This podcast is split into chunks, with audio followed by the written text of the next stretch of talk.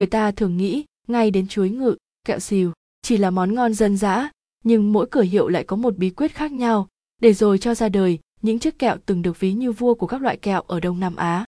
Đã từ lâu, người nam định sành ăn biết đến cửa hàng của gia đình ông thọ xìu. Chỉ là một cửa hàng với diện tích hẹp, nhưng khách thập phương có dịp ghé qua đều rẽ vào. Trong giấy gói là những chiếc kẹo, nhưng vì sao có tên xìu châu thì không phải ai cũng biết rõ.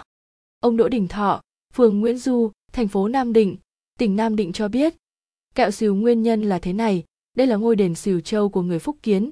Trung quốc dựng lên, binh đến ở nhờ họ nhân dân đến ăn thấy ngon quá kháo nhau đến cửa đền xìu châu mà mua kẹo một mệnh đề dài như vậy dần rút gọn thành kẹo xìu châu.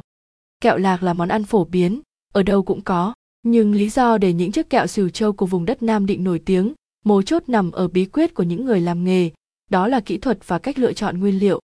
Đặc sản kẹo xìu châu nam định, ông đỗ đình thọ cho biết nguyên liệu là hàng đầu. Chúng tôi phải chọn lạc 6 tháng. Lạc bò nó mới ngon, đủ chất dinh dưỡng. Béo, ngậy vừng cũng thế. Phải vừng miền trung, đưa về đồ vào bề để nổi hạt lép lên. Cái nào chìm xuống, đáy mới lấy đó là một nghệ thuật kẹo lạc nhà. Tôi lấy chất xúc tác là mạch nha nếp, mà là nếp cái hoa vàng của nam định chọn toàn nguyên liệu độc đáo và phải biết rang cho đúng độ, rồi mới phủ bột lên hương giữ giòn lâu. Quý hồ tinh bất quý hồ đa. Các cụ dạy thế và chúng tôi học theo ăn kẹo xìu châu khác các loại kẹo lạc vì nó ngon, thơm để được lâu không dính răng và khi tan trong lưỡi thì vị thơm của nó được cụ Nguyễn Khuyến ca ngợi là mùi hương vương giả như hoa lan. Từ một món ăn dân dã, trải qua nhiều thế hệ tìm tòi, sáng tạo sản phẩm ngày một hoàn thiện, quá trình làm ra chúng cũng được nâng lên tầm nghệ thuật bởi những nghệ nhân làm nghề lâu năm. Nhưng với họ, điều phục vụ đông đảo người dân mới là lý do để thương hiệu kẹo xỉu châu tồn tại và phát triển bền vững lâu dài.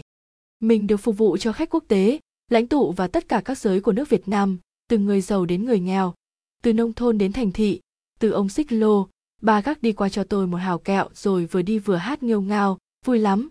Thích kẹo xử châu lắm cho nên tôi bảo nhờ ơn nhân dân mà mình được tồn tại. Ông đỗ đình thọ cho hay. Theo an ninh tv